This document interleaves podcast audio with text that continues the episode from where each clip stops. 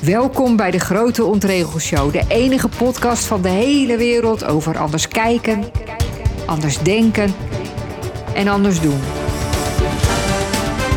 Ik ben Jeannette van Dijk en ik neem je heel graag mee op de Grote Ontregelreis. Want dan komen we waar we nog niet waren, maar waar we wel willen zijn.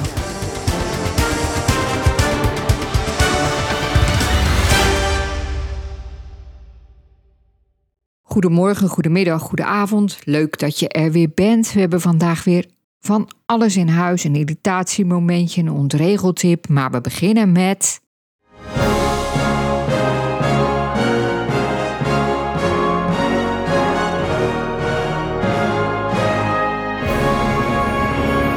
De top 10.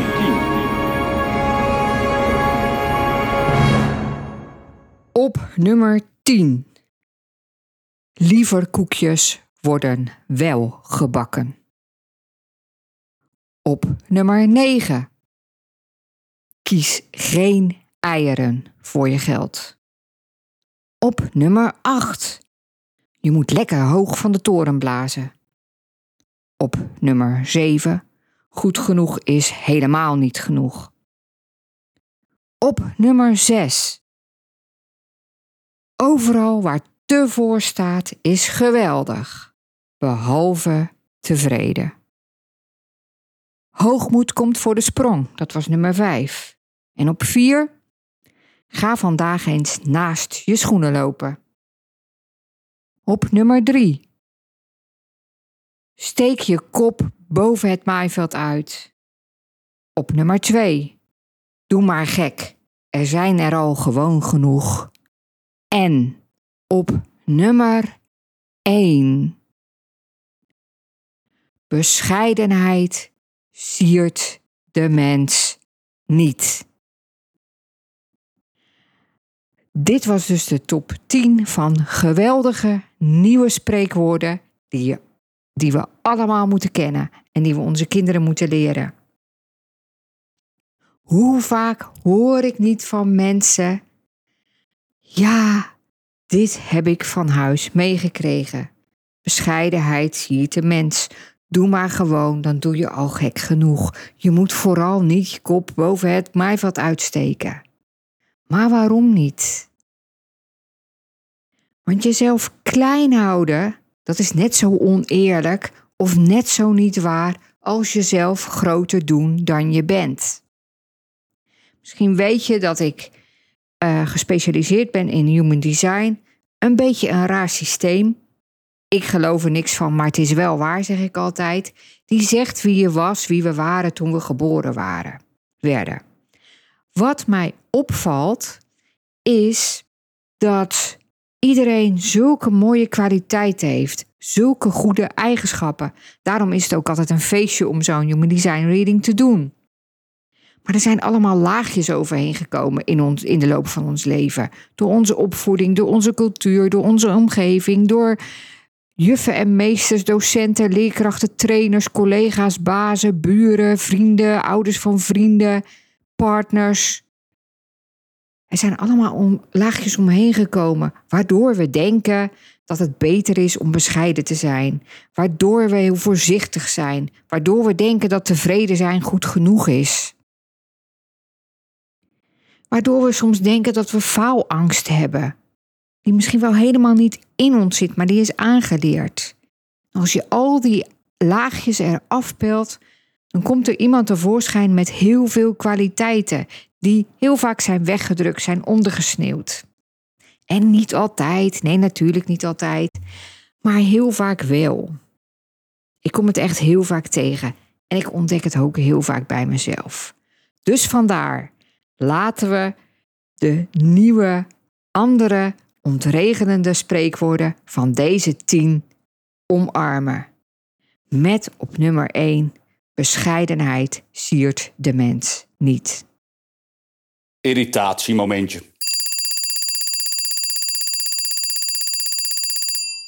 Mijn irritatiemomentje is eigenlijk een irritatiemoment. En ik wil een voorstel doen. Laten we nooit meer het woord wappie gebruiken. Wappie is een heel denigrerend woord.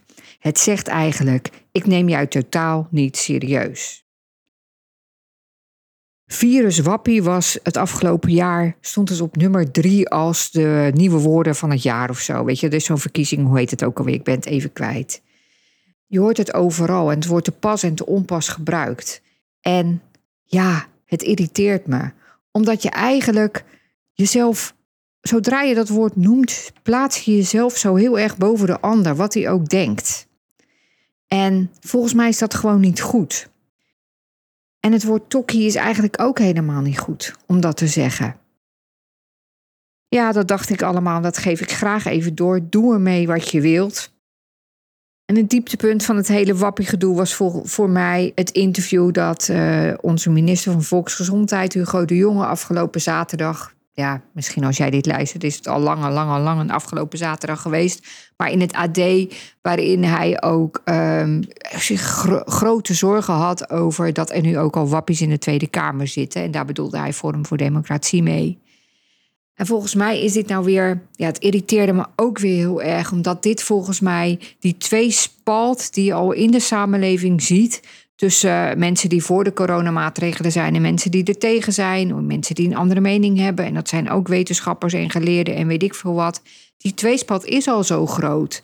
De ene helft noemt de andere helft schaap, de andere helft noemt de andere helft wappie. En ik geloof echt helemaal niet dat het, heel, eh, dat het opschiet. Ik geloof veel meer dat je er samen uit moet zien te komen en van allebei het goede moet zien. En ja, zelfs in gezinnen en zo leidt dit gewoon tot nare toestanden. Omdat mensen geen begrip meer hebben voor elkaars standpunt. Niet meer nieuwsgierig zijn naar waarom je dat denkt. Maar al heel gauw zeggen, ja, jij bent een wappie. En daarom ben ik dus heel erg tegen het woord wappie. En daarom wil ik voorstellen om het woord wappie nooit meer te gebruiken. En zeker niet als je een soort voorbeeldfunctie hebt. Of als je lid bent van het kabinet met een Tweede Kamer tegenover waar, waarvan je moet verwachten, mag verwachten, omdat het je taak is dat ze kritisch zijn, dat ze je controleren. Nou, en dan schiet ik ook meteen even door naar wat er vorige week is gebeurd met uh, Pieter Omtzigt. Functie elders, je, kent het vast. Um, een soort uitgelekt document over van de verkenners voor de nieuwe kabinetsformatie. Pieter Omtzigt de grootste klokkenluider in de Tweede Kamer samen met Renske Luiter, Leijten. Die wordt een soort afgeserveerd. Terwijl het je taak is als volksvertegenwoordiger, als Tweede Kamerlid, om kritisch te zijn. Maar hij heeft al eerder verteld dat hij ook wel eens werd uitgescholden aan de telefoon door de minister-president. Dat er in het kabinetsvergaderingen geheime dingen over hem gezegd zijn die hij tot op de dag van vandaag niet mag weten. Nou, je denkt misschien, joh, je dwaalt nogal af, maar voor mij komt het allemaal op hetzelfde neer. Mensen met kritiek de mond snoeren. En dat gebeurt er dus ook als je het woord wappie zegt. En eigenlijk ook als je het woord tokkie zegt. Het is allemaal.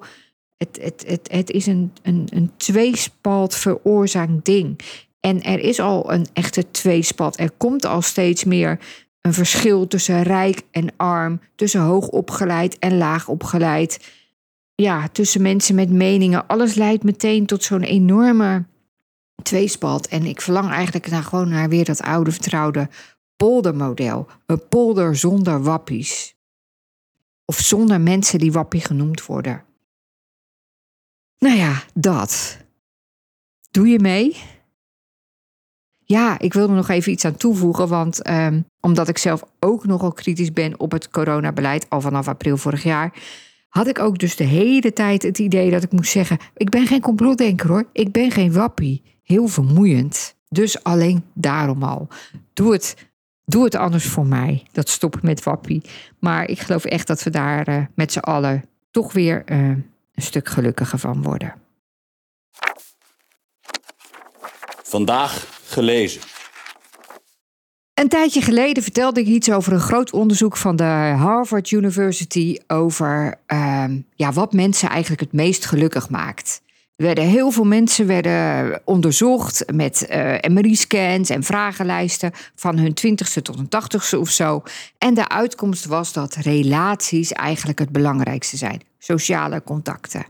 Nou, nu heb ik weer een nieuw onderzoek en dat gaat eigenlijk uh, zonder eigenlijk. Dat gaat over waaraan mensen overlijden. Nou, het hoofdonderzoeker daarvan zegt: jongens, het maakt eigenlijk helemaal niet zoveel uit hoeveel je drinkt, wat je eet, of je in een vervuilde omgeving woont, of je rookt. Het belangrijkste voor een, voor een lang leven is of je goede relaties hebt, of je sociale contacten hebt en of je deel uitmaakt van een gemeenschap.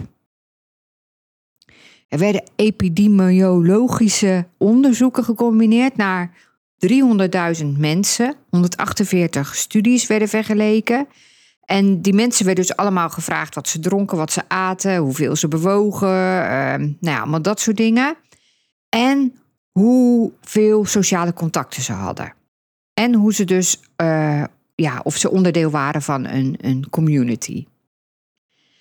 En de frequency, de, de frequentie of hun sociale vangnet. Ik ben een beetje half Engels. Ja, ik heb het hier voor me in het Engels. Dus ik ben een beetje half Engels en Nederlands aan het praten. Hoe ontregelend is dat? Maar goed, de, de, de frequentie van hun sociale contacten en hoe, hoe, hoe erg ze onderdeel waren van een groep. Dat waren dus de belangrijkste voorwaarden voor een lang leven. En het enige wat daar een beetje bij in de buurt kwam, was roken. En bijvoorbeeld als mensen een hartaanval hadden gehad of een, of een beroerte, dan was het aantal mensen dat ze in hun omgeving hadden, het aantal sociale contacten, droeg voor 50% bij uh, aan hun. Nee, maakte dat ze een 50% grotere kans hadden om het te overleven. En ook je immuunsysteem wordt beter van sociale contacten. Er was ook onderzoek gedaan naar hoe uh, mensen reageerden na een, een griepvaccin. Dus ook best wel actueel in deze tijd. Ik heb het idee dat ik het allemaal niet zo heel duidelijk vertel, maar het is best wel een duidelijk onderzoek. Um, ja, een, een hoogleraar die ook met het onderzoek te maken had, die zei: Ja, het zal me wel geen vrienden opleveren in de, in de medische onder mijn collega's, maar ik overdrijf echt niet als ik zeg, ja, je kan eigenlijk eten wat je wil, drinken wat je wil, uh, niet bewegen, in een slechte omgeving uh, leven, het maakt allemaal niet zo uit. Maar als je geen vrienden hebt of niet betrokken bent bij een groep en activiteiten van die groep, dat heeft echt een heel groot effect op hoe lang je leeft. Dus sociale contacten en onderdeel zijn van een groep. Ik, moet, ik moest ook even denken aan, uh, weet je wel, die verzorgingshuizen en zo die allemaal weggaan. Vroeger dacht ik altijd van, oh ja, ik wil dan met allemaal mensen die ik allemaal leuk vind en lief vind, wil ik later in één groot huis wonen. Dan gaan we lekker klaverjassen en puzzelen en goede gesprekken voeren en drankjes drinken en wandelen en zo. Dan worden allemaal, leven we allemaal heel lang en heel gelukkig. Misschien moet ik dat idee toch gewoon inhouden. De ondraaglijke lichtheid van het ontregelen.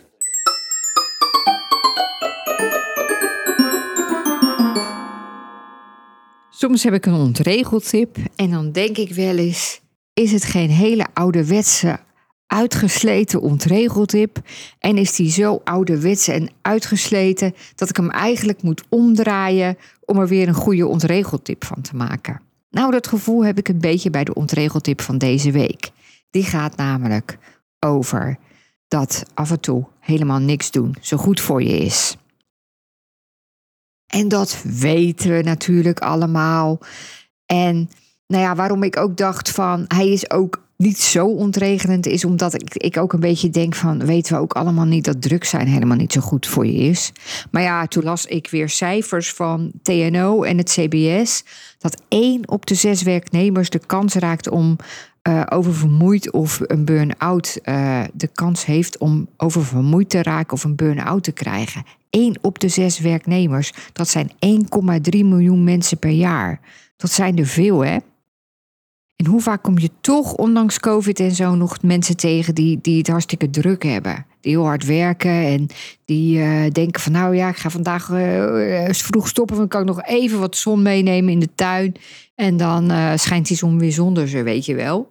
Dat hoor je toch ook nog wel heel vaak.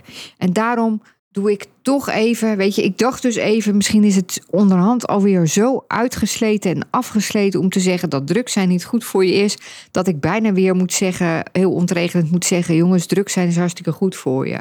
Maar dat zeg ik niet. Ik hou het toch even bij de ontregeltip van tijd om niks te doen, je vervelen, hoe goed dat is, om je terug te trekken uit de wereld van herrie en eisen en van alles moeten.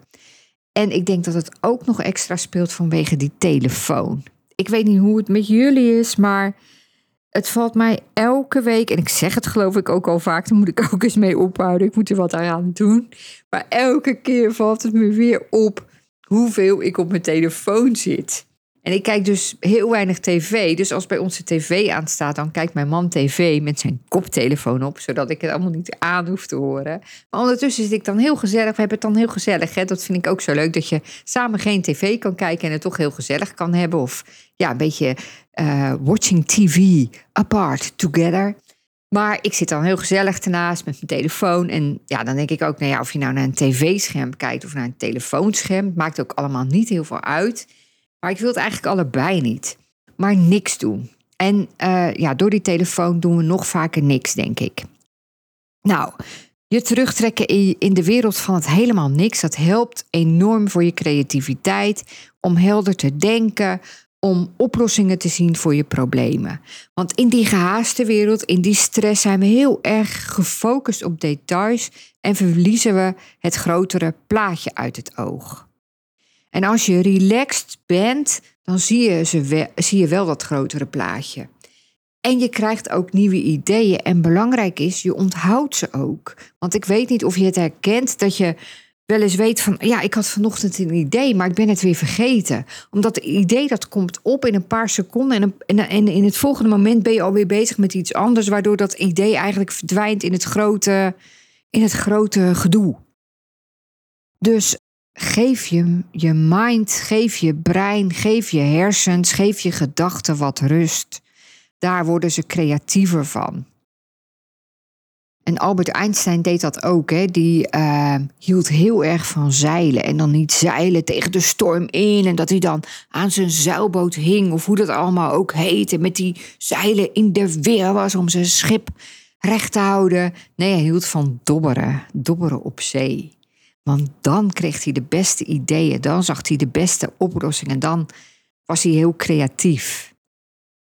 En Steve Jobs, nou, waar ik een fan van ben, omdat ik Apple gewoon zo'n toppunt vind van een creatief bedrijf, van anders denken en zo. Die, die besteden ook heel veel tijd aan niks doen. Dus jongens, laten we lekker gaan dobberen. Dat is mijn ontregeltip van deze week. Meer dobberen. Lieve Mona, Lisa.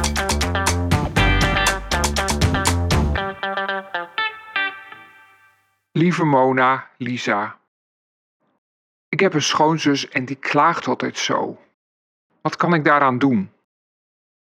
Lieve briefschrijver, je bent niet de enige met een klager in zijn omgeving. Er zullen vast ook veel mensen zijn die collega's hebben die veel klagen. En ik herinner me dat ik ehm, vroeger, toen ik nog een vaste baan had, ook soms echt last had van negativiteit van anderen. En ik weet ook nog dat iemand een keer tegen mij zei: joh, trek je het toch altijd niet zo aan? Ik laat het gewoon van mijn schouders afglijden. Je kent haar toch, of je kent hem toch, of je kent ze toch. En dacht ik, ja, ik ken ze, maar het lukt mij gewoon niet. Ik trek het me wel aan. Als ik hier vrolijk aankom, dan kunnen zij zomaar alle energie uit me trekken. En ik denk dat de een ook meer gevoelig is voor dat soort dingen. En dat er inderdaad mensen zijn die het veel gemakkelijker van zich af kunnen laten glijden dan jij.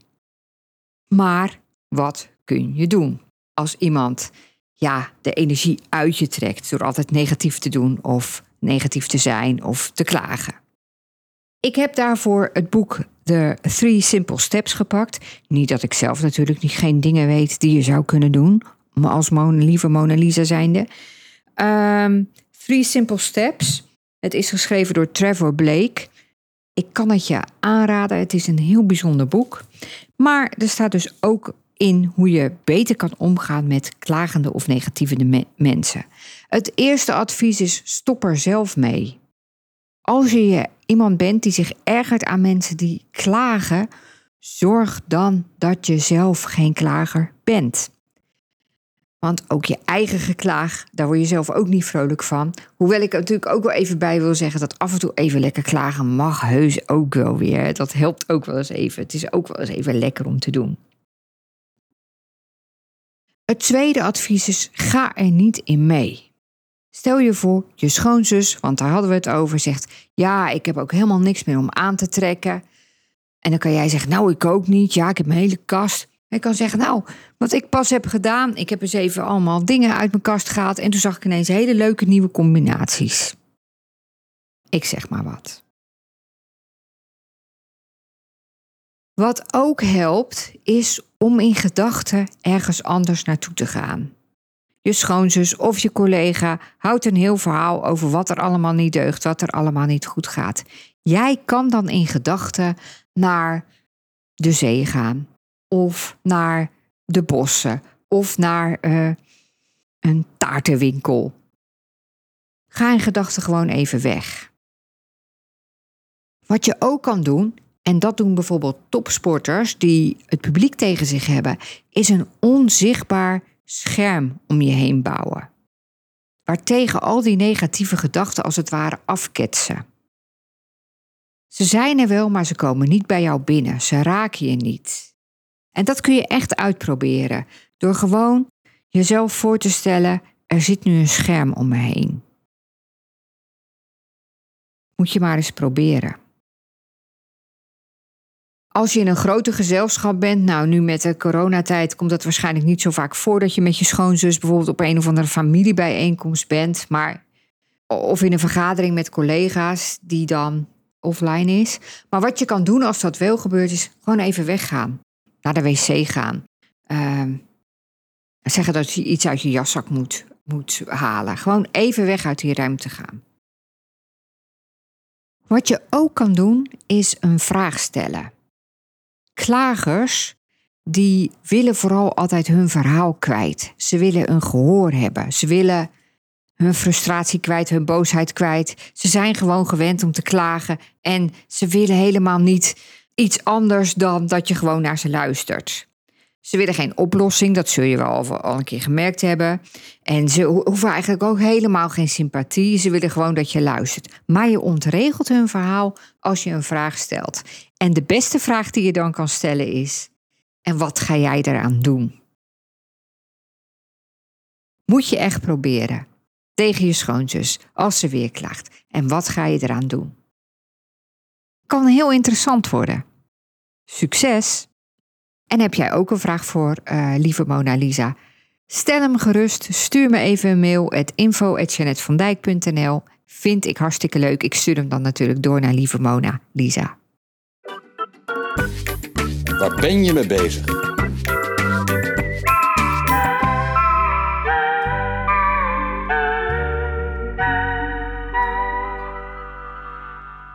Ik ben nog steeds bezig met on-the-spot coaching natuurlijk. On-the-spot coaching is een coaching met een coach in je achterzak. Dus niet eens in de twee of drie weken een afspraak die van tevoren gepland is in je agenda. Misschien op een moment die op het moment zelf eigenlijk helemaal niet zo goed uitkomt. Of je hebt dan net geen vraag of zo. Nee, on-the-spot coaching is, je hebt een vraag, je zit met een dilemma, een kwestie. Je kunt me altijd een tekstbericht of een spraakbericht sturen en je krijgt dan snel antwoord. Het is niet dat we elkaar helemaal niet zien. We beginnen met een intakegesprek waarin we de doelen vaststellen en zo. Het is leuk, het is effectief, het is waardevol.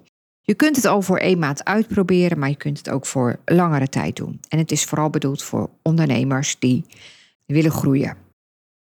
En ik coach je vooral op wat je echt wilt, zodat je ook energie blijft houden van je werk een hele goede strategie en creativiteit, goede ideeën. Je mindset, want om te groeien met je bedrijf is ook de persoonlijke groei onontbeerlijk. Je kunt niet zakelijk groeien als je niet ook persoonlijk groeit. Weet je, als je iets anders gaat doen, als je iets groters gaat doen, dan, dan brengt dat altijd weer iets engs met zich mee. Je gaat iets doen wat je nog nooit gedaan had. En dat is altijd een beetje lastig, anders had je het al lang gedaan.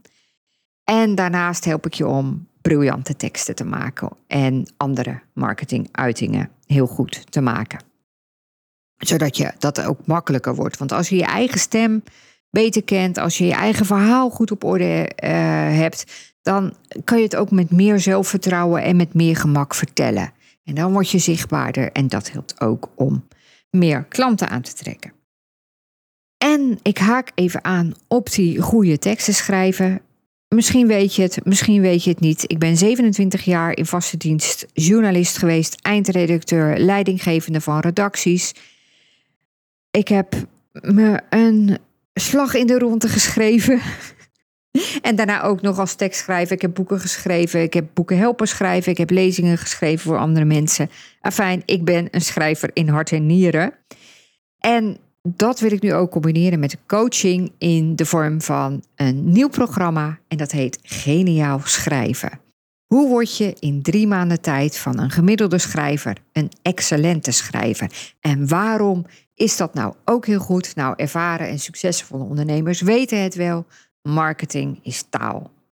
En als je taal beter wordt, als je beter kan schrijven, dan ga je helderder denken. En dan weet je ook veel beter hoe je je klant kan raken. Hoe jij kan opvallen tussen alle anderen. Hoe je je waarde beter kan verwoorden. En dat is dus super waardevol voor je bedrijf. Wil je daar allemaal meer van weten? Stuur me dan ook een mail. Info van Dijk. Kijk even op mijn site. Die heeft ook mijn eigen naam ja, of DM'en op Instagram kan ook. Ik vind het heel leuk om uh, sowieso met je in contact te komen. En uh, ik vind het ook leuk om te horen als je wel eens luistert naar deze podcast en wat je ervan vindt. Dus zo bouwen we dan ook weer aan relaties. Hè? Die, dat, dat is goed voor ons. Nou, het is alweer afgelopen voor vandaag. Het audio magazine, de grote ontregelshow, is uit. Ik hoop dat je het leuk vond, dat je er wat aan had, dat je er geïnspireerd door bent geraakt. Dat je lekker gaat ontregelen deze week. Ik ga ook weer dat doen. En heel graag tot de volgende, de Grote Ontregelshow.